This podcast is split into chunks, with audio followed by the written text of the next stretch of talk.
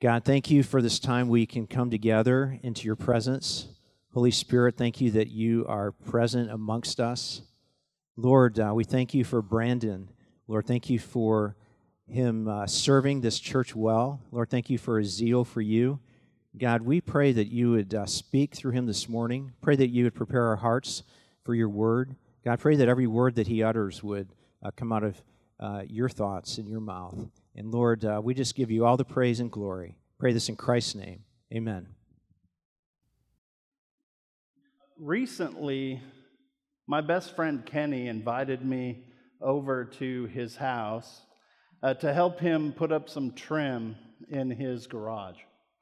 So I showed up, and he had everything that we needed. He had the trim, and he had a measuring tape, and he had a nail gun. And he also had a miter saw. What he didn't have is a safety guard for the miter saw. Now, I own a miter saw, so I'm pretty comfortable with them, and I, I was looking at this thing and I knew it was dangerous. But I said to myself, I'm like, I've got this. I can just be careful. I'll just be extra careful when I'm using it. I'll be fine. And so, to kind of make a long story short, Kenny's project of finishing his garage turned into a trip to the emergency room.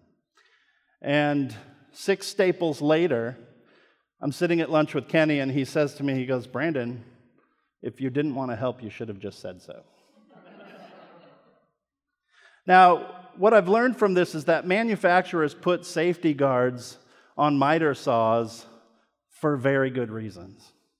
But, but sometimes we think we know better, right? We think we know how to protect ourselves. We don't need anyone looking out for us. And our, our spiritual lives are kind of the same way. Because, see, the, God has given us the church for our protection. And yet, like Isaiah said, we all, like sheep, have gone astray. It's described in Scripture as a, as a shepherd keeping watch uh, over his flock. But we want to go our own way. We don't want anyone in our business. We don't want anyone who's telling us what we can or can't do. We don't want anyone to ever tell us no. And all too often, we believe the enemy's lie that we don't need to be protected, that we don't need protection, and that even if we did, we would do an okay job of protecting ourselves. Sometimes, for many of us, we also believe this other lie that we need to be protected from the shepherds. We believe things like the church is only after my money. The, the church is, is just going to judge me. The church is just going to pour out shame and condemnation over my head. And so we want to put distance there. And for some of us, maybe it's as simple as this we believe the lie that if the church really knew who we were, if they knew who we really were inside, that they would reject us. Now, you're all here today, and so I think to some degree you're kind of okay with this idea of the church. But to, to some degree, even today, as we walked in the doors, right? And, and this week, when we go into missional communities, we go into people's homes, and, and later on, when D group starts and we walk into a Chick fil A, because that's where discipleship happens. to some degree, when we walk through those doors, we put on a disguise. We don't let people see the real us. And from behind that mask, when somebody says to us, How are you doing? we just say the F word. Fine. I'm fine. I'm doing fine. You don't need to worry about me. I'm fine. I'm going to be just fine. All I need is Jesus and pumpkin spice latte. But the truth is that things are not fine, right? The effects of our sin and the sin of others around us is wreaking havoc in our lives and in the lives of those that we care the most about. We all face challenges and disappointments and struggles and broken relationships. In fact, the very best of us, the very best Christian that there could be, will still deal with sin every single day and need to repent and bring it before Jesus to find healing. And that's why Christ established the church as a place of healing. Jesus said, Those who are well have no need of a physician, but those who are sick. I came not to call the righteous, but sinners. He's calling us out from behind our masks of this uh, false righteousness.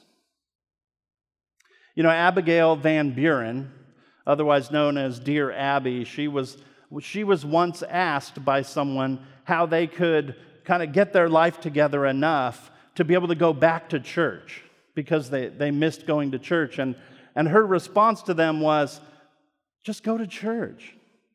Because church is, it's not a museum for saints, but it's a hospital for sinners.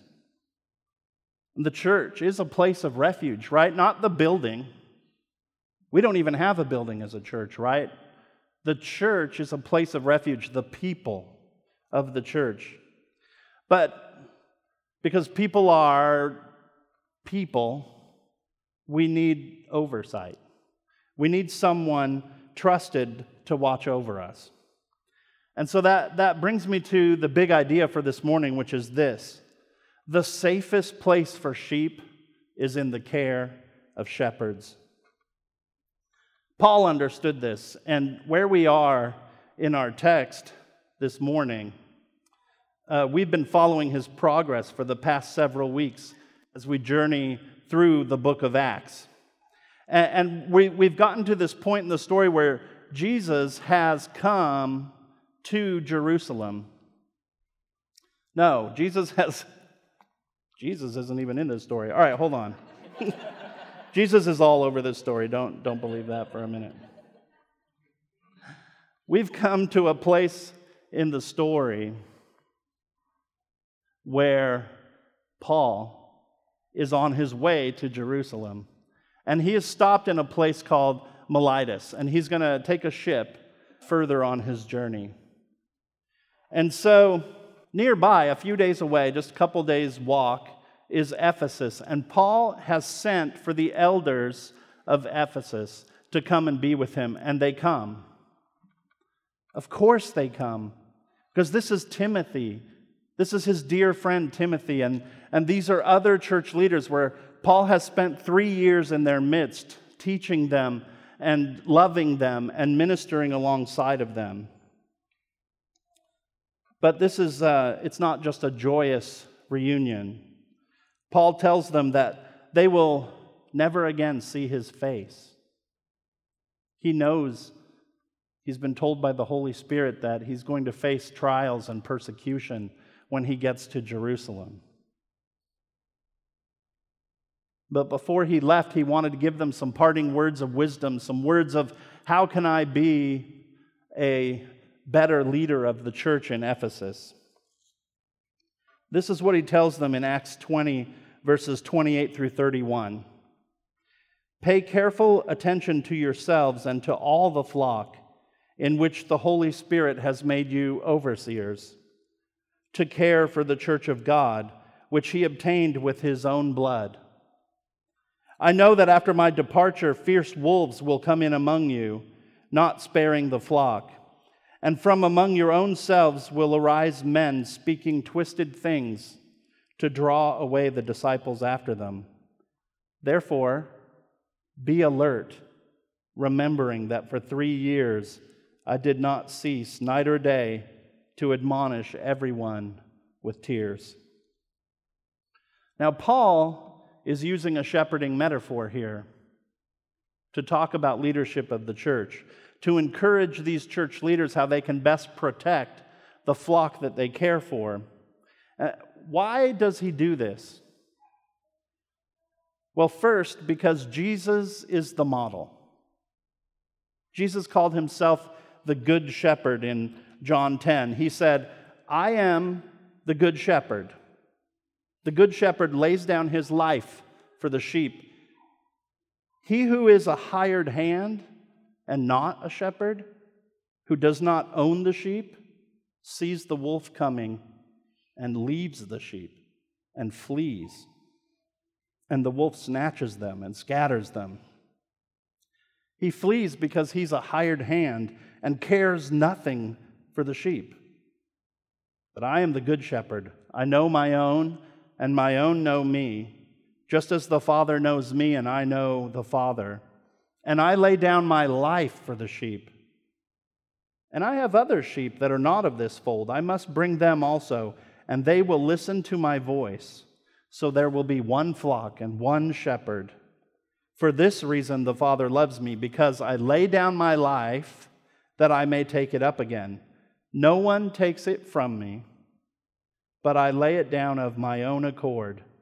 I have authority to lay it down, and I have authority to take it up again.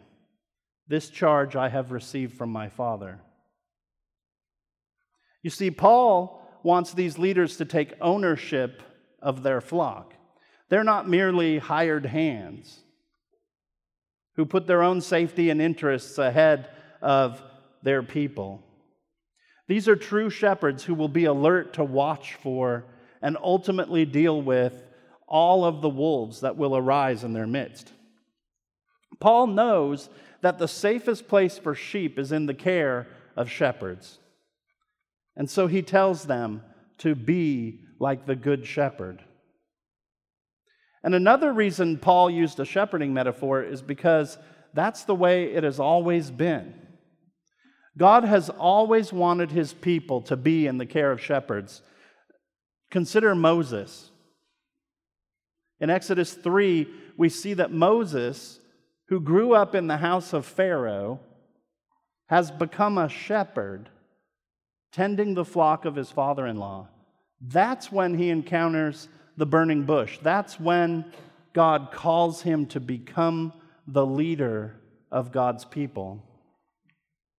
And then when it came time for God to appoint a king over Israel, who did he choose? He chose David, the smallest son, who was tending to the sheep. In Psalm 78, verses 70 through 72, it says, He chose David his servant, he took him from the sheepfold, from following the nursing ewes, he brought him to shepherd Jacob his people, Israel his inheritance. With upright heart, he shepherded them and guided them with his skillful hand. God has decreed that the safest place for sheep is in the care of shepherds. But what is it about shepherds or shepherding that God just loves so much? What, what, are, what are those skills of shepherding that translate so well to pastoring God's people? Well, let's look at the mark of the shepherd that we see in Paul's final words to those leaders at Ephesus. The first one is that shepherds are known to their sheep.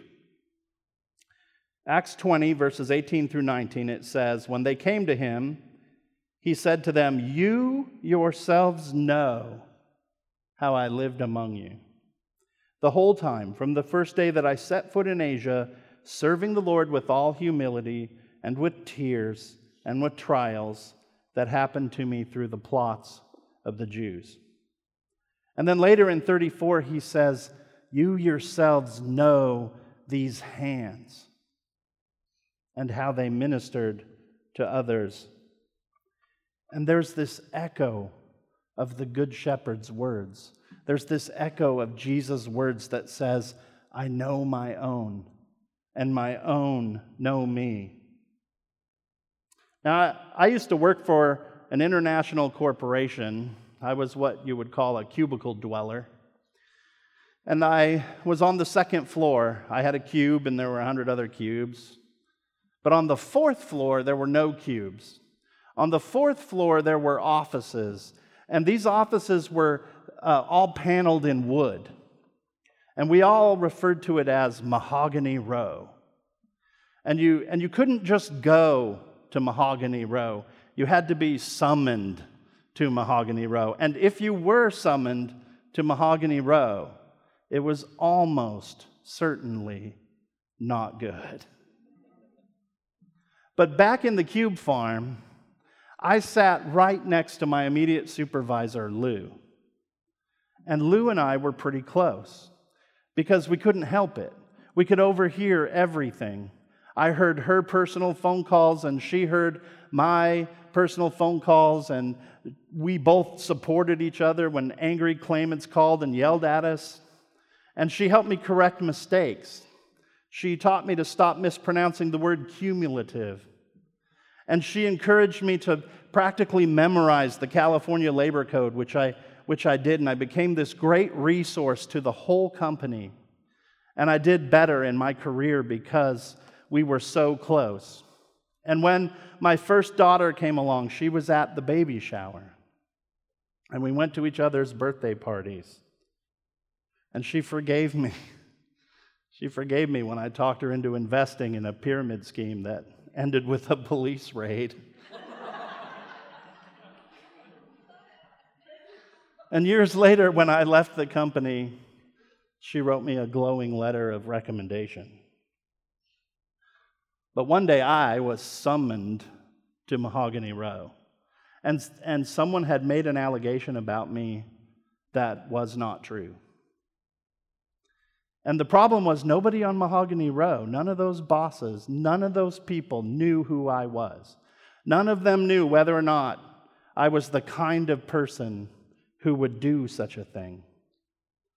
But Lou knew. Lou went to them and she said, I know Brandon.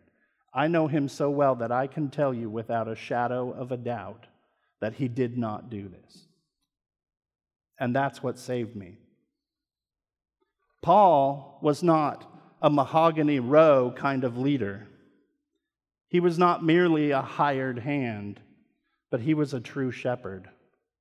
His people knew his hands because they had seen them working alongside of them, because they had felt them when he would embrace them, because they had seen the benefit of them as he ministered to them. He knew his people, and his people knew him.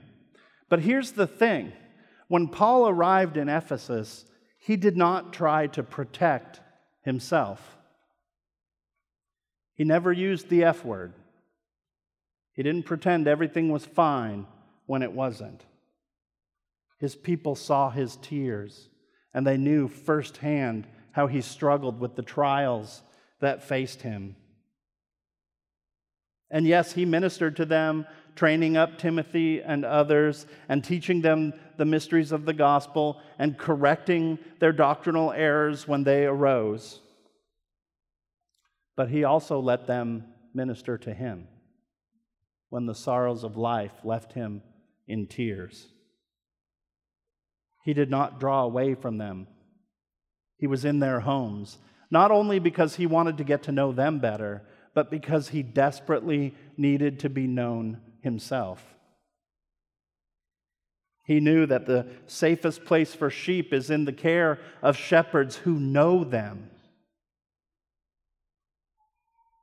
Another mark of a shepherd is that shepherds are courageous. In verse 20, Paul says, I did not shrink from declaring to you anything that was profitable and teaching you in public and from house to house and in verse 24, he said, But I do not account my life of any value, nor as precious to myself, if only I may finish my course and the ministry that I received from the Lord Jesus to testify to the gospel of the grace of God. And in verse 27, he says, I did not shrink from declaring to you the whole counsel of God. And again, we hear this echo of the Good Shepherd of Jesus' words where he says, I lay down my life of my own accord. You see, shepherds are courageous. In 1 Samuel 17, when David comes to Saul and he's like, I'll fight that giant, and everyone kind of laughs at him because he's a little guy, what he uses as his justification, as his defense, is like, hey, I'm a shepherd. When a wolf or a bear takes a sheep from my flock, I go and I take it back out of his mouth. And if they dare to rise up against me, I grab them by the beard and I pull them down and I kill them. And that's what I'll do to Goliath because he defied the people of the Lord. See, shepherds are brave, and they don't back down when things get messy, or when they get difficult, or when it's awkward. I think Paul knew what it was like for things to get messy. He knew what it was like to take a stand for something that was really not very popular. Everywhere he went proclaiming the gospel, trials and challenges were made against him by the Jews and the Romans. Lies were spread about him. They said that he was trying to raise an army so that he could overthrow Caesar. His freedom and even his very life was in danger. And this was especially true in the city of Ephesus because in Ephesus they had this huge amount of worship at the temple of Artemis. And there were all there was this whole industry that we learned about a couple weeks ago where there was just divination and, and people who practiced magic. And these, these people found the gospel to be offensive. It threatened their very way of life. Kind of seems that way today, too, sometimes. And just like today, the, the temptation to water down the message, to sugarcoat the gospel, or to try and change it somehow so it's more palatable to the masses, that must have been a great temptation for Paul. Or to defend himself against the lies, the fake news of his day. It must have been a great desire to stand up for himself, to defend himself. But he did not shrink from declaring the truth of the gospel. He did not hold anything back. He was courageous.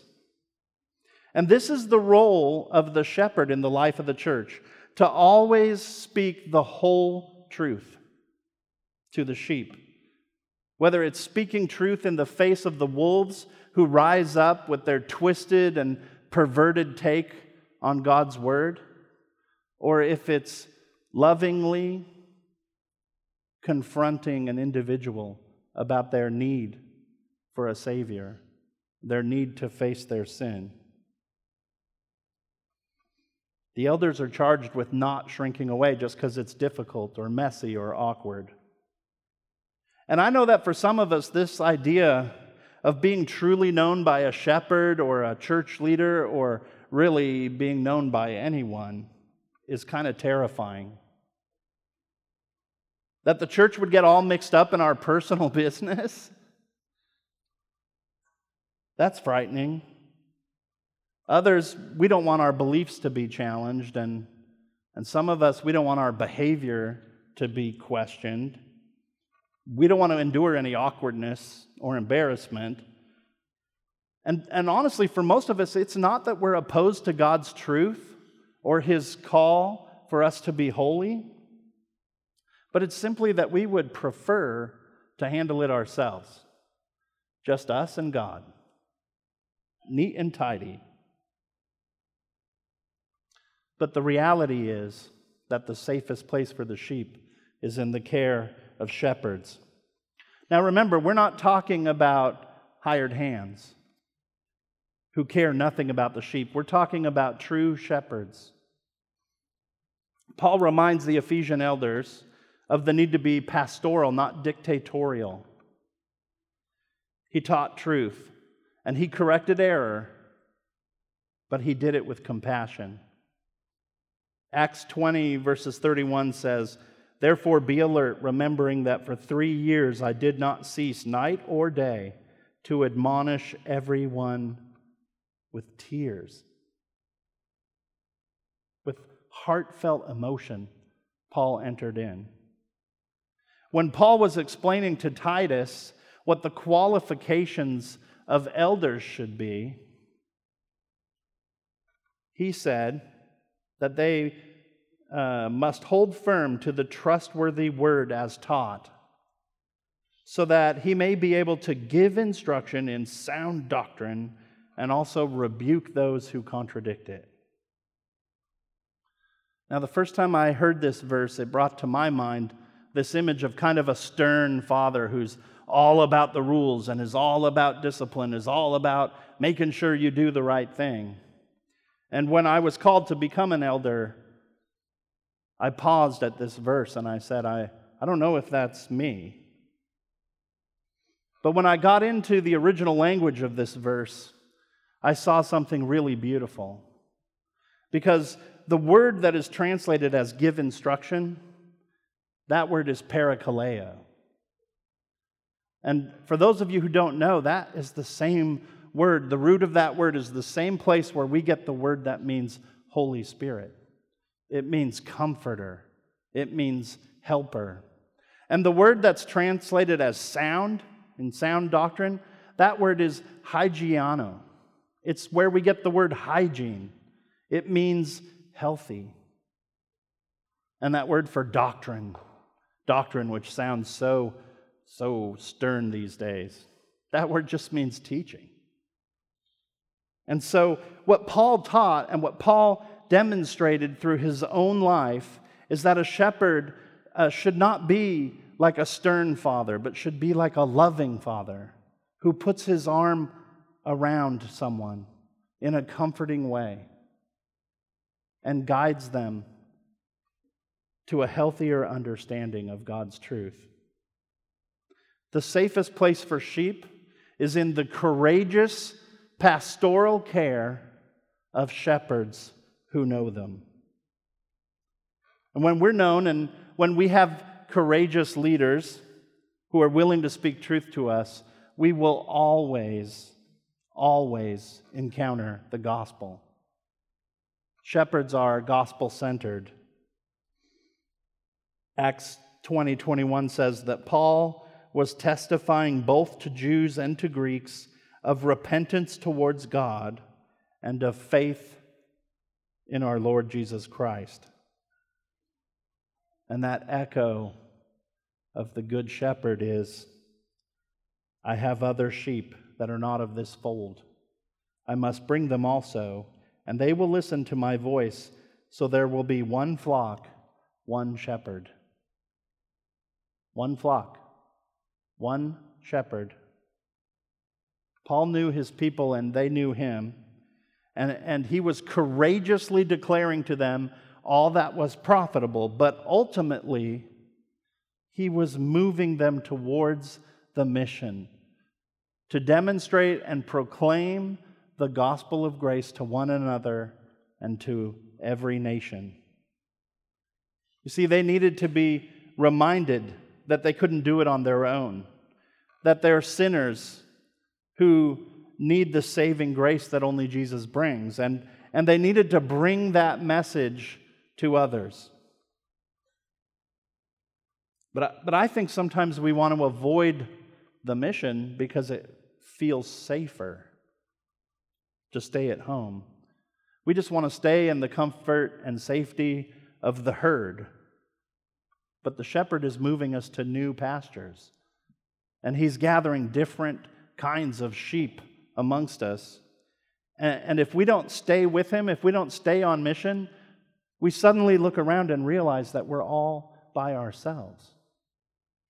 We're on our own with no cover of protection except this false security of self protection. It feels safer to hang back where we don't have to put ourselves out there, but it's not. The truth is that the safest place for sheep is in the care of shepherds. And there's no safer place than being on mission with God and His people. That's right where God wants you. But to be on mission, we have to be of the fold. If we're not of the fold, what is it that we're calling people to? And so that's my question to you this morning. Are you of the fold? You're here this morning, you're, you're at church, but are you of the fold? Are you truly one of the herd? Or is there a distance between you and the shepherds, between you and the other sheep, or between you and the good shepherd? The church is the revealed will of God for his followers. For better or worse, the church, the flock of God's people, is the place where we're to find spiritual care and spiritual nurturing and spiritual purpose, and where we take refuge from the enemy and the world. And he's called certain men and women to care for his people. And he's called all of us to love and care for one another. And he has ordained certain men as shepherds to keep watch over his flock. So, are you really a part of the fold? Or are you kind of lone wolfing it? Are you allowing yourself to be truly known? Or do you put distance between yourself and others, saying, they don't need to know my business? Or are you engaging with those men and women who are putting themselves out there, who want to be a part of your life? Or do you keep at a distance, saying, they would reject me if they really knew me? Are you finding the courage to invite people into the mess that you find yourself in? Or do you keep others at a distance saying, I don't want to burden them with my problems? Or maybe the distance is not so much between you and the church, but between you and God. You know, before we can ever trust who He appoints over the flock, we have to trust Him.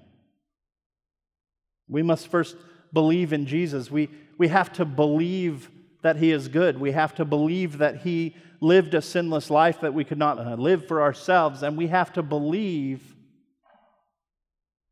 that He died on a cross for our sins and paid the price that we could never pay.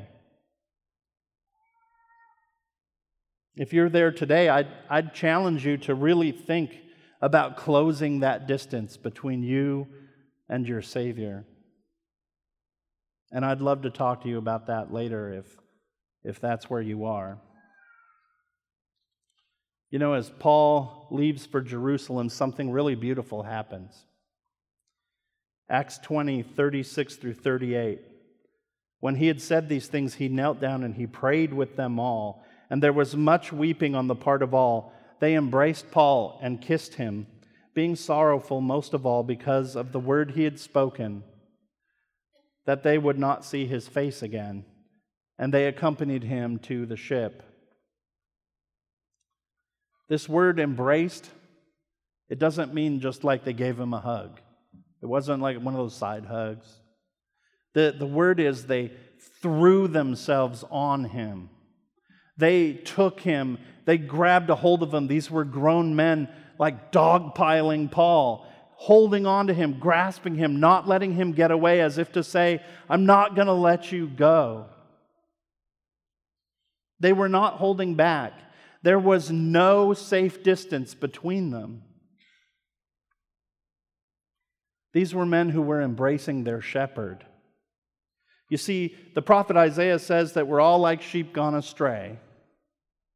And the good shepherd tells us, I'll leave the flock to go after you when you wander. But ultimately, it's up to us to be a part of the fold. We have to decide to be all in. Our elders are called to be known and to be courageous and to be all about the gospel. I would love to shepherd people the way that Paul does. And I would love to be shepherded by someone like Paul. But if I want that, I have to make that choice. I have to take a step of faith to believe that what God says is true, to believe that God's plan for me is what's best for me, to trust that the safest place for me as a sheep is in the care of shepherds. So, I'll leave you with this parting thought. This idea of self protection, it's really kind of destructive. When we try to protect ourselves, we say, I've got this. I don't need anyone else. I don't need the church. When we pretend that things are fine when things are not fine, this is arrogance. This isn't humility. This isn't not imposing myself on others. It's, it's arrogance.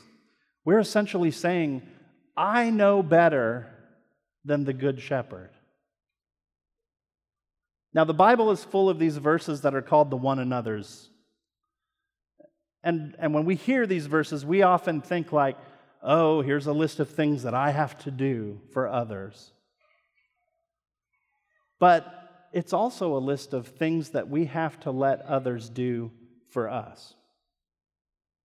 We need to let others help us bear our burdens. We need to let others serve us in love. We need to let others forgive us when we make mistakes.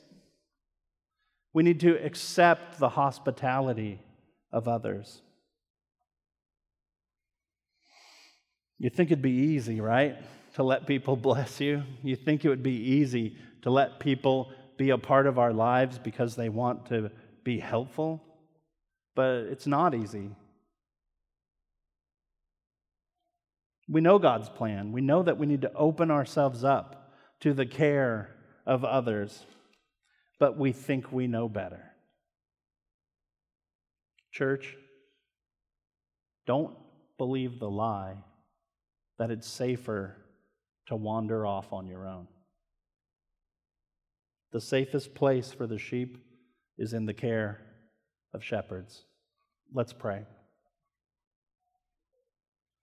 Heavenly Father, this morning I, I thank you that you're the good shepherd. Lord, I, I confess my sin of wanting to do things on my own, of wanting to keep things to myself, of wanting to think that I'm strong enough or smart enough or careful enough that I can keep myself out of trouble. And Lord, I, I also confess that I've allowed my notion that it's just you and I against the world to become a substitute for what your word teaches, which is that it's your church and you going into the world. Lord, would you help all of us this week to consider whether or not we're of the fold? Lord, would you give us the courage that it takes to be truly known. Lord, would you be with us when our leaders, when the shepherds you appoint over us, make mistakes and let us down? Would you, would you somehow bring reconciliation in those moments so that we can continue to be a church together? Lord, could you help us to reach out to those around us? Not only to help them, but to let them serve us. Because we're all a part of your flock, Lord, and you are the good shepherd. And we know your voice, and you know our voices. And we love you so very much. And we pray this in the name of the Good Shepherd, Jesus. Amen.